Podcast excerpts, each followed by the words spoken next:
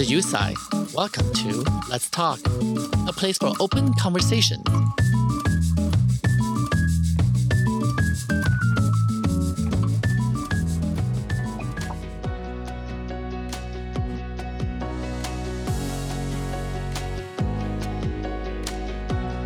Today, I'm proud to welcome Colton Haynes to Let's Talk. Many of you know Colton as an actor from his role as Jackson Whitmore in MTV's Teen Wolf and Roy Harper in CW's Arrow.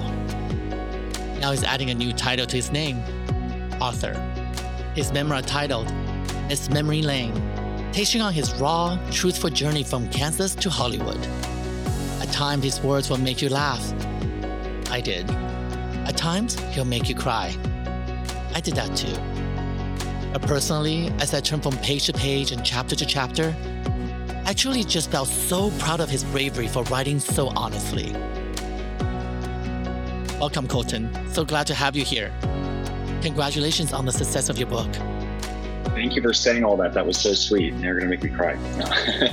Thanks for having me. Absolutely. So, where are you now? I'm in a great place. I just finished um, doing a lot of the press for the book and then doing a little book tour and I got home two days ago and I have a couple more days off and then I go to Canada to work for a month. You know, I'm I really am in just I'm in such a great place. You know, I really felt like I I, I mean clearly had a lot to get off my chest. I'm really proud of what I did because it took me almost 3 years to write it and people are always like, "Oh, you know, I was shocked by what you what you wrote about in the book." And it's nice for me to hear that because it really shows a side of me that I wasn't showing, and it also uh, really lets people into my life and and really who I who I really am. So I feel like I'm in a great place. Well, last time we saw each other was actually in 2016. Yeah, at our photo shoot for Entertainment Weekly. Gosh, I was so excited to work with you too because you shot my official coming out story. Yeah, we we shot up in Laurel Canyon in this this house that was very dusty and really like lived in and it was just such a great experience i remember that that day you were excited yeah a little bit nervous and so was i i didn't tell you but it was so important for me to be there because you know being part of the lgbtqi community oh, everything we do we try to make sure that we're doing the right thing yeah. and be there at the right time. And i know you for a long time We're both in the industry so no, we both experience what it's like, or at least know and understand what it's like for people who have to stay in the closet or forced to stay in the closet, which is a journey that you were on. I'm one of the lucky ones that I didn't even know what a closet was. Perhaps English is my second language, so therefore I never learned that. but I, I didn't have that journey. But I knew I knew your story before I knew you. Mm-hmm. And I've seen you on modeling comp cards. I remember your face. I remember this one picture that I'll always remember of you. I see it every day when I go to Equinox because a giant billboard by the building. Your chin is tilt up high, your eyes is looking down, and your mouth just quivery open a little. Always seems like you're saying hi to me as I walk by. And I remember that picture, and I see that picture all the time. And I often say to myself, at that time, what's he thinking? And I remember this is before 2016. What was that Colton thinking then? That picture that you're referring to, I shot the cover of 944 magazine. There's my second cover I ever did. And that photo was the photo that everyone wanted me to recreate my whole entire career. So it's actually still happening to this day. It's always it's on every single storyboard of every shoot I do. Basically just always trying to be as sexy as I possibly could because I learned at a very early age that you know sex sells and also sex would would help me or at least emoting a sexual behavior would get me further towards my dreams which you know at the time i didn't really understand that that was damaging to me you know caused me to have a very intense relationship with sex. That was in 2008 and i had just moved here after graduating high school it's one of my favorite pictures because it does it did capture such a raw moment in my life and it really to have this the surprise of of not knowing I was going to be on the cover and then it being in bill on billboards across the city, that was incredible. But it definitely did help launch my career in a way. I missed that that kid who was running around in his you know, in his makeshift lifts that I stuffed in the back of my shoes to try to be taller. The kid who was so ambitious and just really, you know, using all of the negativity to kind of fuel this fire.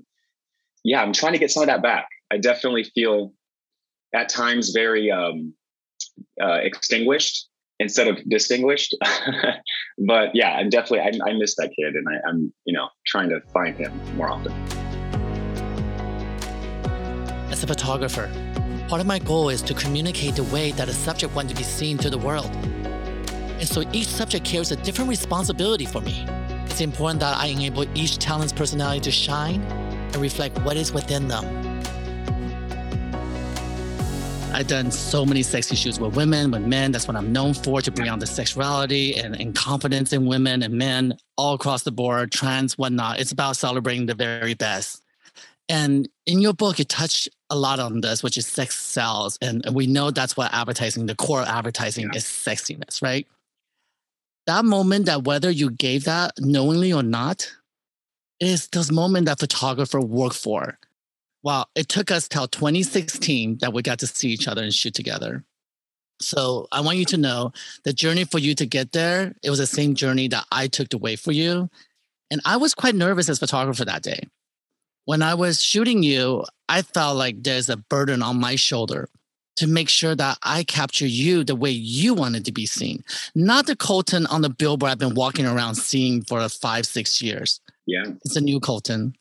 It's who you wanted people to know. What did you want people to know? I really do think that you captured that because you know when the, when the photos came out, I, I looked so incredibly happy.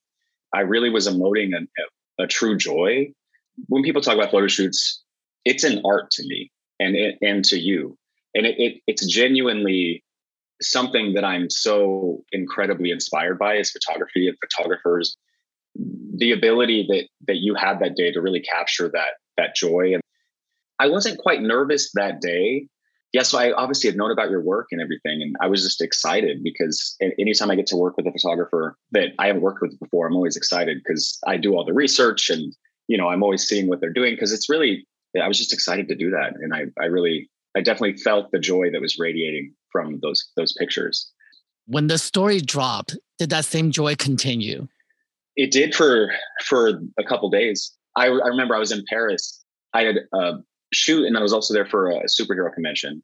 And I was sitting on this balcony and I was crying in my robe. It, it was like five or six in the morning when it dropped, and I I still have the video that I, I never released it, but um, yeah, I was just crying and I was I felt all the love and everyone from Elton John to just young queer kids who who felt uh, uplifted from hearing my story. Just everyone was reaching out. It was such a magical week, yeah, it just it really did feel like there was a weight lifted off my shoulders. And yeah, even even the the article that was written that that accompanied the the pictures, just everything was just perfect. The cool thing in your book, you you took us this incredible journey, geographically, emotionally. Oh yeah, roller coaster ride. I would say half the book there was a lot of shame in who you were and how you defined yourself. So when does shame turns into bravery? Oh, that's such a good question. I have this thing where I can't not say how I'm feeling. And that can be a little off putting to people sometimes because we kind of have been able to thrive and, and just be in an industry that's kind of rooted in being fake and small talk and kind of like the bullshit. And I think that that has never been something that's been easy for me. And so um, when shame became bravery, was whenever I really started connecting with people that were actually taking positive things away from my story. And I really had this in, intense, like immense focus on the negative and, you know, focusing on the weeds instead of the flowers. And it wasn't until pretty recently where I stopped doing that. And so once I started meeting kids at these conventions and then kids who would come up to me on the street and, and tell me these things, even young actors who are coming up now who said that they connected with my story it, it wasn't until recently, until I got sober, which is almost four years ago, that I that I could hear that appreciation and that I could accept that thanks and that love. I think I'm definitely always working towards that is leaning into that instead of being rooted in shame. It's an everyday process. I don't have a problem with sharing my story because Uh, right now, especially with this book, it's the first time I've ever actually been able to tell my story. And a lot of times I speak and it it just falls on deaf ears. For someone like you who do not hesitate on what you want to say all the time around you, that must have been the most incredible, difficult thing to do to be able to share one thing you wanted to share the most. Oh yeah, like come yeah, the coming out. Basically, if that's what you're referring to, I gosh, I was out in high school. And then when I moved to LA, I was I was told that if I don't go back in the closet, that I won't uh, be able to realize my dream. And so it definitely was a complete mental warfare. And it, you know, to watch to watch even now to watch you know straight actors and and people who are very withholding of their of really any emotion um, to watch watch the way that that's rewarded is um is still pretty uh, infuriating you have to have a lot of mystery around you a lot of times in order to succeed i'm kind of over that i definitely very very grateful that i'm still you know able to put this book out and still live here but it can be pretty tricky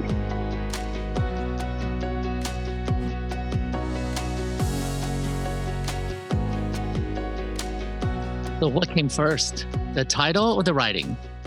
The title, definitely the title. That was a nickname that was given to me years back, and it just stuck. I say in the book it was just like painfully accurate because I I tend to hold people hostage with my memories. I know a lot of people, and I have a lot of um, you know people I love and who love me, but I there's a, a select handful of people that get held hostage by my memories, and so um, to them I apologize. But I also don't because I'm sorry. Like if someone sends me a card, if someone sends me pictures all the time, I freaking love it. I love memories. And so the title came first. And I thought that they, when I was writing the pitch for the book, I wrote like a 25 page pitch and then we went out everywhere. I thought they're going to want to make me change it. And I thought that there, everyone's going to have a lot of say in what I was going to do with the book. And I couldn't have been wrong. I had free reign. I got to do essentially whatever I wanted. And I felt so supported by my editor. And I felt just there was so much love. And I, I got to work with a lot of like minded people on my team, even down to the book, the publicity. And so, yeah, it just, it always felt like home. But I definitely had the title before the book.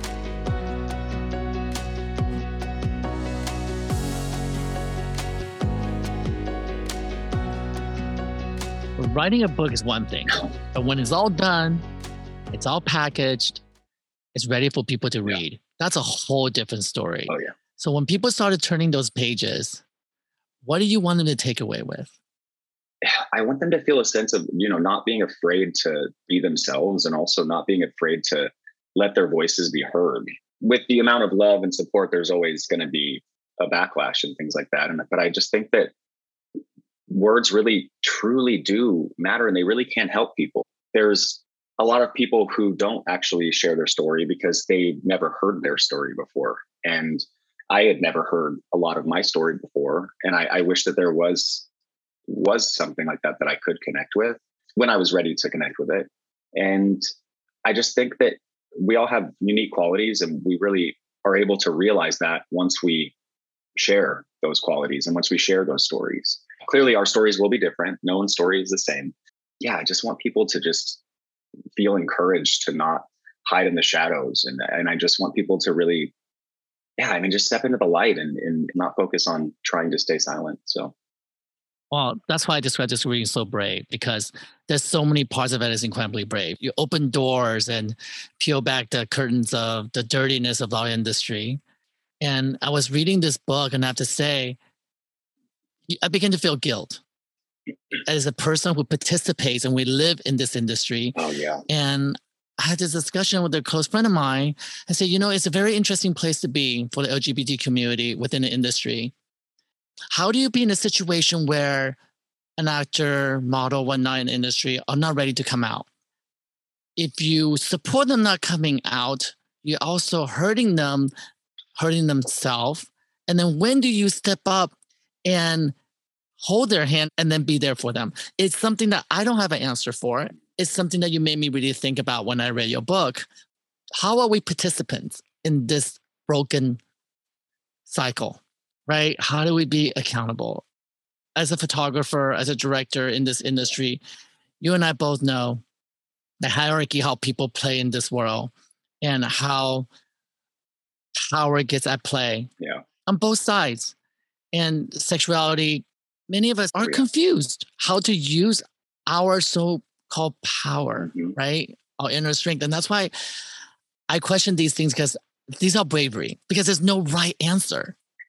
it's so tricky because it's like you know at the same time a lot of these kids I, and i speak for myself you know I, I was exploiting myself just as much as i felt exploited even now it, it did a number on me this doing press for the book because if you're out in the industry there's only a handful of people who are are out every single interview. The reason why you're there the reason why they're talking to you anyway is they want to exploit you being queer or you being gay. They want that to be you know held for their pride thing. They want to ask you the same freaking question but it boggles my mind because I- just know it's going to come every time. I'm sure and you probably get this too. It's like it really is it becomes the entire focus on the conversation. It's not to spread awareness or to share your story. It's to exploit it's to say oh well we filled that quota and now we don't know how we're going to implement or how we're going to actually change things. We're just going to keep questioning how are things going to change for people and how is this, how is that? Um, and it's not it's not helpful. I mean, I understand you know putting your story and, and using your voice is very helpful to people, but it's it's only helpful when it's um, being presented to the masses with people who, who have your best interest in mind. And so it's such a tricky thing because I kept just getting asked this question, you know, about being gay and blah, blah, you know, what's it like to be gay in Hollywood? And I've watched friends of mine who are out be asked the same question. And I wish that it was handled with more care by people and, you know, uh, and asked by other people who are in, in our community. It, it is definitely to speak on what you were talking about earlier with how to maneuver the situation with people who are going to come out or not. It is such a tricky thing because for me personally, which is obviously only the only person I can speak for, is wherever I fit into this industry, a lot of times is based off of the way that I look because I do have characteristics that that do lean towards the leading male or things like that. And so I kind of crafted my life around trying to learn how to be that in real life. And so for me, coming out was beneficial at times for for my life, especially now. Now I get to be authentically me, which I'm super, super happy about. But it still is tricky with career stuff because I can't every audition I get is to play the gay best friend. Um, my face and my looks compete with the leading male, so I can't be the best friend. And I've never played a gay role except for I came out of the closet, and then the show I've been working on forever made my character gay to exploit my coming out. So it's just tricky. And now, now it's just it's a toss up because I I would beat other straight actors out for to play their roles but now I don't get those opportunities. And so I think it is tricky to come out because the public perception of you really becomes tied to your art and your ability to be an actor when, you know, straight people don't get that. I, even the questions on my book tour, like they're not asking straight authors who are actors these questions. They're they're out there trying to help them sell their book. It, it's not it wasn't the case for me. Clearly I want we both want to figure this thing out but it's just like I, you know, I just think more people need to start talking and and being honest. And I also think that there needs to be more opportunity for for people to be themselves. Although the world is changing, it can be challenging to express our identities. We're all accountable for the ways in which we allow others to be authentic. And as a photographer and an image maker, for me, this is especially true. Well, it is broken, and and I appreciate your honesty because I I can tell you one instance I remember, you know, I was casting for a campaign shoot and I cast this male model, beautiful and gorgeous, and he shows up on set. We work for two days, and a Beyonce song came on the on the radio. Corner of my eyes, I see him doing the single lady dance routine in the corner, and I go, "Oh, he's family." And I walk up to him, and he was Yeah. so shocked. Uh, he was so nervous. yeah. He goes, "Oh, I am so sorry. I'm so sorry." He kept apologizing, and he's European, so he had an accent. And I said, oh, what, what's, "What's going on?" He's like, "My agent told me I have to act straight because this is an Italian client, and they see me this way. You're gonna you guys you're gonna cancel me and I and I, I, I it was so sad to see and especially he's in a safe place with a, a, a gay photographer. Yeah he had to hide his persona. And it's funny to me because modeling is acting. Acting is taking on new character. Character is about Yeah. evolution Mhm. of of persona that you want people to see. So i personally don't have a problem with that. And and thank god my client didn't have any problem with that. But but in his mind in the business mindset of our industry who tried to sell beauty and fashion is actually responsible so much for these perpetuations of negative portrayal of how we should be in the industry, how we want people to see us. Yeah, because if you're hired as the male model, like as he was, you you're hired to be sexual with the female model, and you're hired to you have to play that character. And also, a lot of times, you know, I worked with a lot of of photographers who were gay. It was a problem. A lot of times, they were they're wanting that the butch guy to show up and who's six foot whatever, and they're wanting to fantasize about that person. And then when I would show up at the time, you know, very androgynous and very wayfish and it was just a different story. And so that was tricky because I was told the same thing. And I feel bad for that kid. The model was just definitely, as I talk about a lot in the book, is just doing what you're told. You know, I mean, doing whatever you can to continue to further your career so you can not only make money and make a living, but also just try to get to the next the next stage and the next step. And it is such a game. It really it does feel it's like you know always trying to get to the next level always trying to get to the next stage. But in the modeling industry it does seem like it's changing though. But trust me not as at all how it should. People have placed different um, uh, types of queer people in on their board. They they should be focused on more clearly. Nowadays you couldn't go live in a model's apartment as a teenager with a bunch of 20 whatever year olds. You can't send photographs to in white briefs as your polaroids at 15 you're 14 15 years old like thinking about just that was only that wasn't too long ago. That was like you know what is it now 2022 20 2004 that you know not too long ago. But so in that regard things are changing but yeah i feel bad that there are still kids who are likely being told that by their agents. That's why I think your book is so ever important because this story, I think the story you have not too long ago is still happening now. It is still happening all over the world because we're in the US, we're much more open now. And the non-binary is accepting. We are we're, we like to think that we're accepting. Uh, with transgenders, so we are celebrating. We're celebrating the gays. We're celebrating Asian. We're celebrating Black people. We we have this this notion that's happening in our country, but it's not like that worldwide. There are very conservative countries ac- across the world, and I can tell you as a, you know, I have TV shows in Asia, and I Yeah. host a cooking show in Asia, and and when I first went to Asia to do top model shows, I was actually protected under the idea that I'm American. I'm American Asian, therefore I can live authentically gay-ish, mm-hmm. gay-ish, and I said that carefully because if I was too flamboyantly gay of as a Asian person, there are certain regions of the country would not run the show, uh-huh. Wow right? I, I would not be accepted culturally or I wouldn't accept it uh, in, in whatever sector population. Yeah. And I didn't have to go through what you had to go through, but there was definitely like, okay, let's have a little adjustment here. And I remember reading that you had to body movement studies and learning to speak differently. I didn't have to go through all that, but it was a cultural confusion for me yeah because somebody who trying to identify myself as proud Asian American, and all of a sudden I'm in Asia, I am American Asian. oh yeah So I can then be LGBTQ, and that's okay.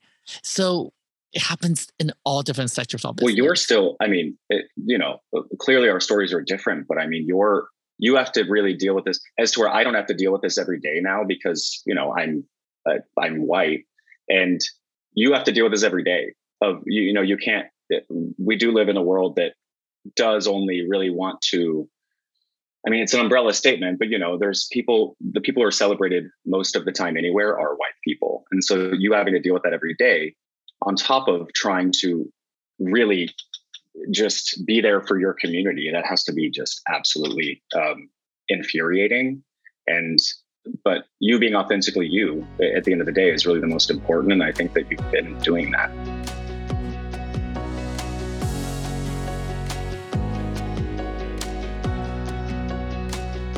Well, you mentioned you've been sober for four years. Congratulations. Thank you. Well, I, yeah, I'm sober, but I still drink Red Bull. So and, it's kind of a drug. Yeah. Well, and then the book started three years ago. So I'm asking, is this book part of your process of healing? It definitely was. I had been offered uh, years back to, you know, write a book, and I've just been in such a great headspace, and I'm. It can be a very flashy pitch if you if you think of my story. in this industry, dollars do matter. My favorite part about the situation was me flipping the switch and saying, "Now that I sign on the dotted line, you know, I had to be very firm on I know you think you're getting this E True Hollywood story, but let me tell you, it's not going to be that. Uh, this is not going to be a smear piece. I'm not going to have anyone else implicated. I'm going to change names. I don't have any interest in hurting people who've hurt me in the past. If this was couple years earlier, uh, yeah, I would have written a career-ending memoir because there's still, you know, it's still a lot of anger that I have towards things that have happened. When I speak it can scare people who've wronged me in the past and then what happens is then they then i get a call from my lawyers threatening if i say anything i'm like it's isn't that funny how gag orders and, si- and silencing people's stories is still such a thing when i went to write the book i kept having to check check myself because a little bit of that anger would seep back in i ended up cutting so much of the book because i didn't want that anger and that pain to come through because what happens is that would be focused on, which still happened in the press. People focused on two lines of my book that has nothing to do with the book.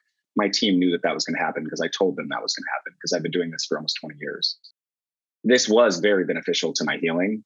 I, I always felt like this was a book for the broken ones. And when I say broken, I don't, we know that we're not broken. We we do hold a lot of that special light that people just don't understand.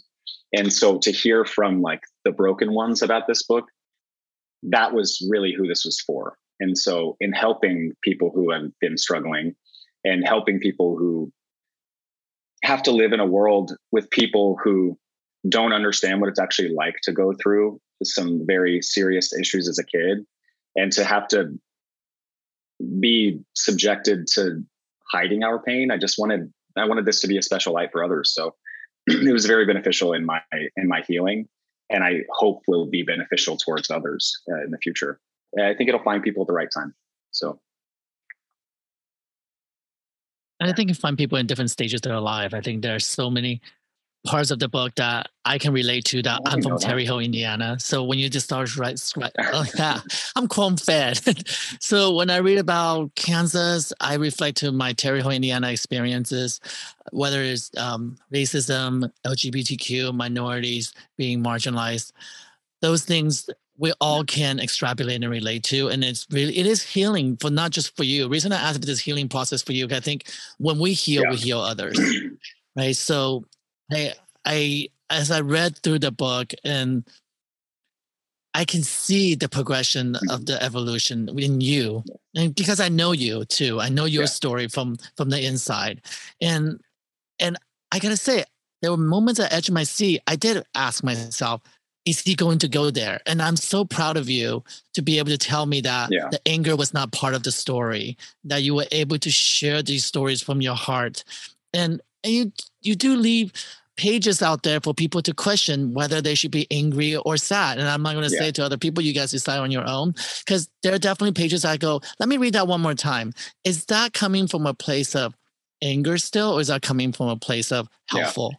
feeling and i think you're absolutely right we all going to take it from different perspective for where we yeah. are in our lives right for me I'm definitely as a career and a photographer for 25 years.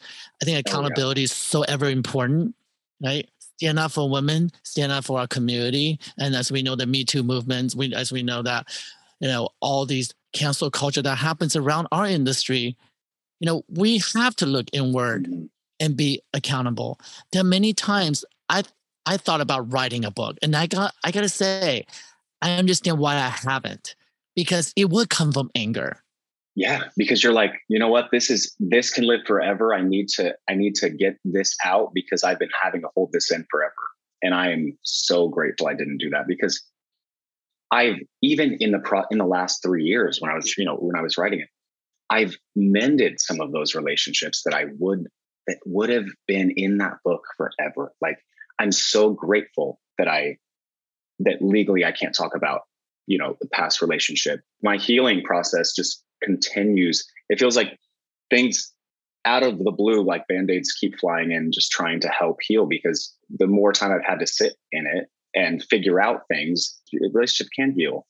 And yeah, it's definitely the anger and the shade still comes in a bit, but it's nice whenever people who normally are extremely shady go to file through my book and they can't find anything. They're only like, where's all the drama? And then really they they come out being like like mad that that it, it wasn't this like, you know, true Hollywood story or things like that. It's really coming from my soul.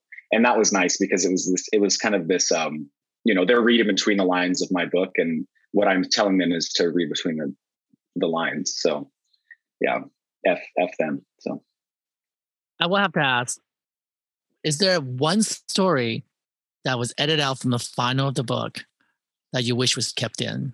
I, I could have written a trilogy, let me tell you.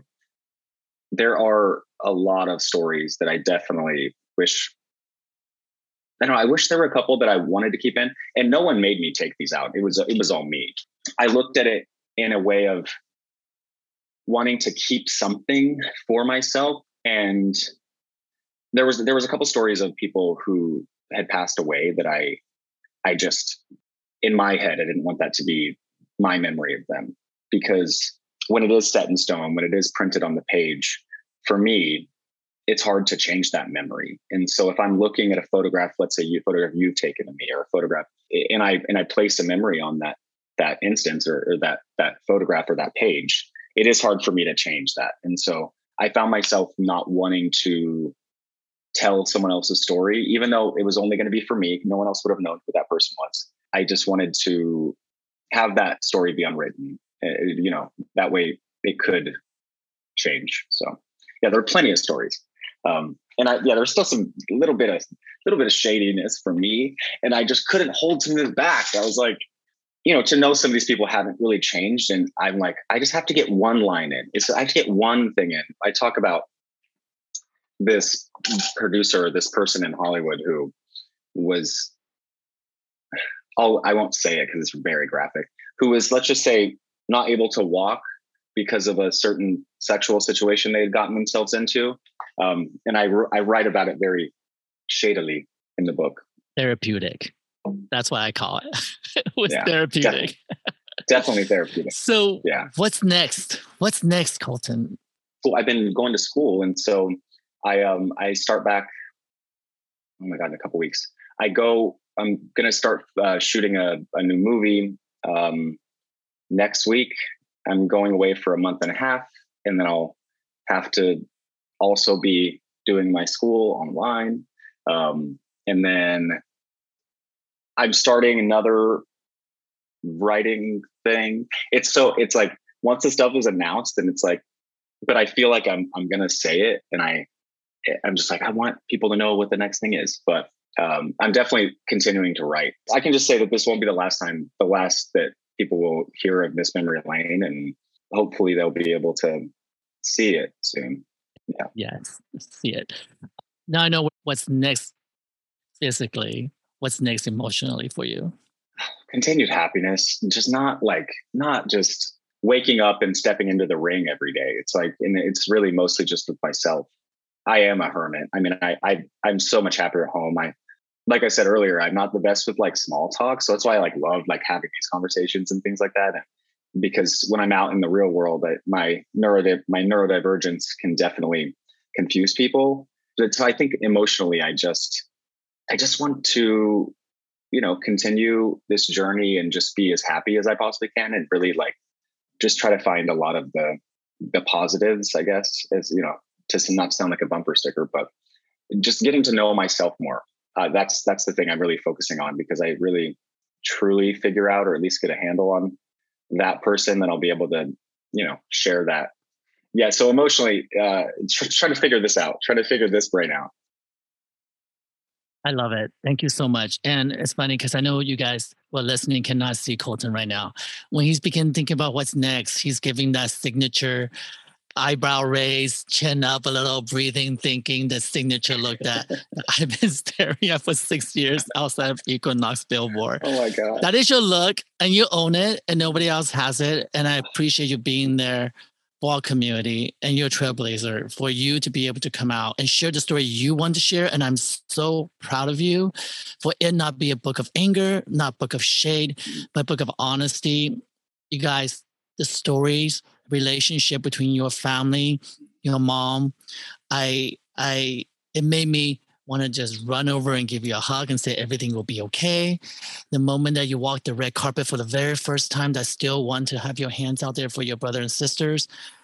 Those moments that I can absolutely relate. And those are the moments that check ourselves to know who we are. And I so appreciate you share that. And I want our listener to go out there, pick up the book, read it, cry with it, hug with it, smile with it. It's a journey. And what's next for Colton is that this book will live on forever and continue to help young LGBTQI plus community. So I appreciate you. Thank you so much. Thank you. And thank you for sharing your beauty and your art because I really, I'm just so grateful and, you know, to get to work with you, to get to meet you, and also just to, you know, to be a, a small part in, in, in your journey as well. So I appreciate you.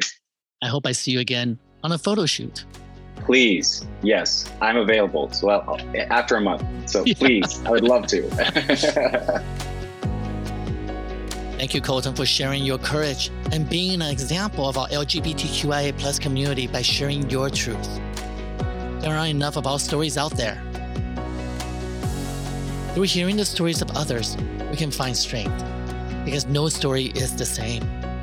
We are not a monolith so each story is a step on the path to healing and acceptance.